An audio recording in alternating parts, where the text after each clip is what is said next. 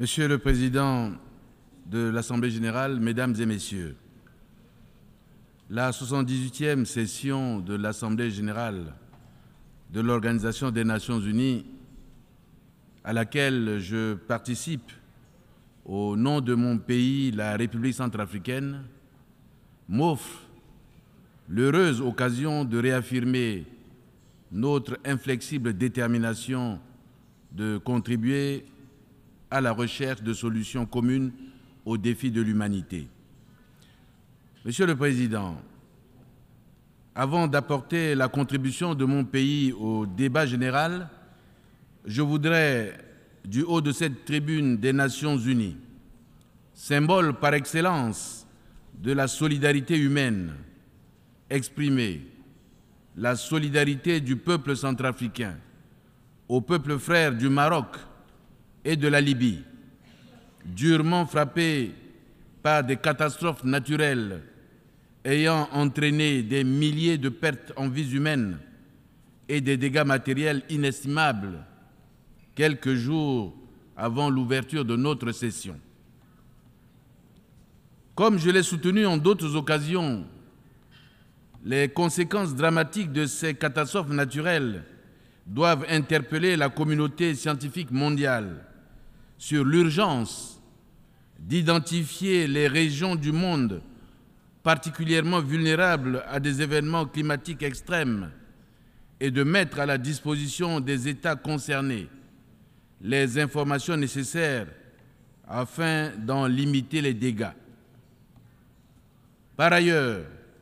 le monde entier a suivi avec une profonde consternation l'arrivée massive ces derniers jours des milliers de migrants africains sur l'île de Lampedusa en Italie. Ces jeunes qui représentent le présent et l'avenir de notre continent, l'Afrique, cherchent désespérément à rejoindre les pays du continent européen à la recherche d'un Eldorado. Cette escalade de la crise des migrants est l'une des conséquences effroyables des pillages des ressources naturelles des pays rendus pauvres par l'esclavage, la colonisation et l'impérialisme occidental, le terrorisme et les conflits armés internes, souvent ouverts sur fond de visées hégémoniques, des tensions géopolitiques et géostratégiques entre les grandes puissances mondiales tout en regrettant ce phénomène déshumanisant. Je salue la solidarité et les efforts inouïs déployés par les pays d'accueil et l'Organisation internationale pour les migrants pour fournir l'assistance à ces jeunes dont les vies sont mises en danger par des passeurs et vendeurs d'illusions sans foi ni loi. Toutefois, mon pays estime que l'ONU doit aller au-delà de notre engagement commun à raviver la solidarité mondiale en impliquant les pays africains dans la recherche des solutions globales aux crises migratoires et aux défis existentiels qui se posent aux jeunes du continent africain. Monsieur le Président, alors que nos pays continuent de faire face au chaos climatique, aux tensions géopolitiques et aux défis financiers, énergétiques et alimentaires sans précédent, de nouveaux défis mondiaux se révèlent chaque jour. Aujourd'hui, en Afrique comme ailleurs, des conflits, symptômes des tensions géopolitiques et géostratégiques qui divisent les grandes puissances sont ouverts. Au Soudan, un conflit armé interne d'une rare cruauté a éclaté en avril 2023, alors même que le pays était sur la voie de la normalisation avec un processus de dialogue prometteur entre toutes les forces vives de la nation. La République centrafricaine a toujours, a déjà enregistré 51 077 réfugiés soudanais et tchadiens dans la préfecture de la Vakaga, exposant ainsi nos populations, certes résilientes, à des risques d'aggravation de la situation humanitaire encore délétère et d'insécurité. J'en appelle à une prise en considération de l'impact de cette crise sur la géopolitique régionale ainsi qu'à la solidarité internationale en faveur des réfugiés. Et pendant que nous tenons cette session, le conflit russo-ukrainien se poursuit sur le terrain sans aucune perspective de règlement pacifique, alors que les conséquences pour le monde sont douloureuses et regrettables. Monsieur le Président, la persistance et la multiplication des foyers de tension à travers le monde soulèvent des interrogations quant à l'efficacité de certains mécanismes de prévention et de règlement pacifique des différends de l'ONU, dont la mission première est de garantir la paix et la sécurité internationale. C'est pourquoi nous réaffirmons avec force la position africaine commune sur la réforme du Conseil de sécurité de l'ONU afin d'augmenter le nombre des membres permanents et non permanents et d'accorder un siège permanent à l'Afrique, et ce ne sera que justice. La République centrafricaine estime qu'il est urgent de réparer cette injustice historique subie par l'Afrique au regard des agendas importants tels que le sommet du futur en 2024 et le 80e anniversaire des Nations Unies en 2025, qui pourront être des occasions d'unir les pays membres afin de prendre des mesures concrètes pour la dite réforme. Monsieur le Président, la République centrafricaine s'interroge sur le point de savoir comment accélérer la réalisation de l'agenda 2030 en faveur de la paix de la prospérité, du progrès et de la durabilité pour tous, lorsque certains États, du haut de leur puissance politique, économique et militaire, agitent en permanence la diplomatie coercitive ou instrumentalisent les institutions financières internationales aux fins d'imposer des blocus économiques, financiers et commerciaux contre les pays rendus pauvres par l'esclavage, la colonisation et l'impérialisme. En effet, le 29 juillet 2023, le peuple centrafricain a appris avec une grande désolation la reconduction de l'embargo sur les armes, modifié par des rapports et exposé des motifs tronqués, avec une fallacieuse dérogation pour les forces de sécurité nationale. La République centrafricaine dénonce à la face du monde cette cynique décision qui trahit l'intention inavouée des membres du Conseil qui l'ont voté d'instrumentaliser les régimes de sanctions à des fins de pression politique sous l'égide de l'ONU. Je dois rappeler, pour le déplorer, que les embargos sur les armes et diamants, reconduits depuis dix ans,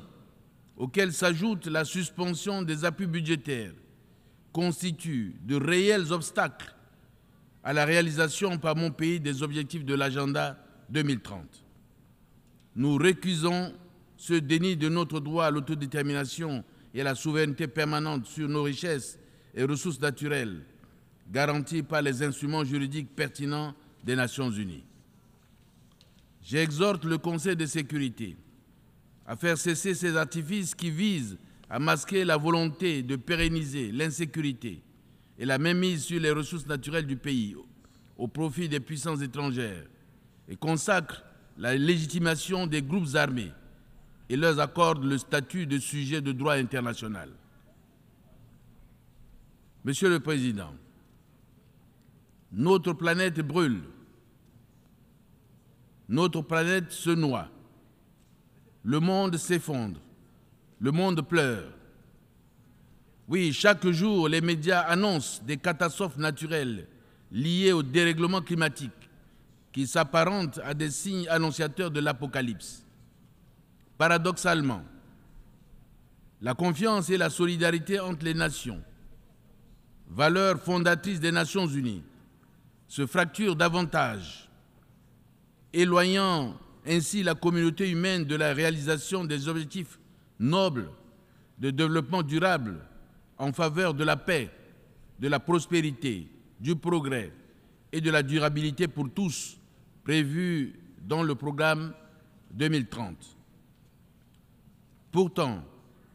pour rétablir la confiance et raviver la solidarité face aux phénomènes climatiques dévastateurs, des engagements ont été pris par les pays développés, grands pollueurs, depuis l'accord de Paris, en passant par ceux de Glasgow et de Sharm el-Sheikh en Égypte. La COP27 en particulier a utilement fixé quatre grands objectifs que nous avons tous adoptés, à savoir l'atténuation, l'adaptation, le financement et une transition juste afin de faire face aux défis communs de l'humanité. Malheureusement, beaucoup de pays, dont la République africaine, victimes innocentes des conséquences dramatiques de la surexploitation de la planète par les pays développés, ne bénéficient pas des promesses de financement faites. Monsieur le Président, nous mesurons à sa juste valeur l'apport des partenaires, aussi bien bilatéraux que multilatéraux, dans leur élan de solidarité envers l'Afrique, notre continent, et les en remercie infiniment. Cependant, nous en appelons à un partenariat plus agissant, évolutif et diversifié, respectueux de la souveraineté des États, des valeurs culturelles et morales de tous. Ce n'est que de cette manière que nous pouvons raviver la flamme de l'amitié entre les peuples, promouvoir la paix et la sécurité, créer les conditions d'un développement équitable et inclusif. Mon pays continue de plaider pour un multilatéralisme inclusif, pour une croissance mutuellement accélérée, pour un ordre mondial équilibré et pour que les différents mondiaux soient relevés en mettant un accent particulier sur la paix et la sécurité internationale, le respect de la souveraineté de chaque État. Je voudrais saisir cette occasion pour dénoncer toutes les campagnes de désinformation et de dénigrement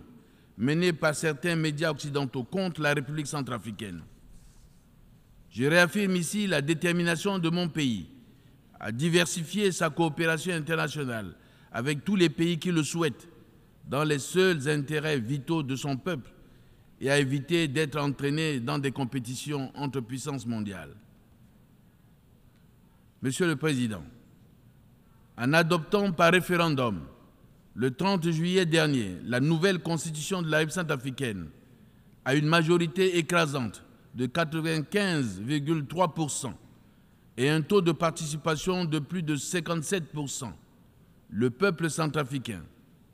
vient de réaffirmer son attachement aux buts et principes énoncés dans la charte de l'ONU, son droit inaliénable au respect de sa souveraineté, à l'autodétermination, à la stabilité des institutions, à la paix, à la sécurité, à l'unité nationale et au développement. Pour accélérer la réalisation du programme 2030 et ses objectifs de développement durable en faveur de la paix, de la prospérité, du progrès et de la durabilité pour tous, le gouvernement poursuit l'exécution de l'accord politique pour la paix et la réconciliation et de la feuille de route conjointe de Luanda et s'investit pour renforcer l'engagement de toutes les parties prenantes. Dans le cadre de la mise en œuvre de ces instruments de paix et de sécurité nationale, neuf groupes armés ont déjà été dissous. Parallèlement, la Cour pénale spéciale et les juridictions ordinaires poursuivent en toute indépendance la lutte contre l'impunité. Je voudrais rappeler qu'au-delà de la Constitution, notre politique nationale de décentralisation est à la fois une aspiration profonde du peuple centrafricain et une composante essentielle de l'accord de paix et de la feuille de route conjointe de Luanda je voudrais relever tous les efforts déjà entrepris par l'autorité nationale des élections avec le soutien de l'assistance technique internationale qui nous ont permis de réévaluer le calendrier électoral qui prévoit désormais la tenue des élections locales pour le mois d'octobre 2024. Il s'agit pour nous d'une étape fondamentale dans notre marche vers l'ancrage local de la démocratie, la promotion de la gouvernance participative et du développement local. C'est en cela que nous voulons ces élections locales inclusives, transparentes, pacifiques et crédibles. J'exhorte tous nos partenaires à soutenir le gouvernement pour l'achèvement du processus électoral si bien entamé. Je souhaite plein succès à nos travaux et vous remercie pour votre aimable attention.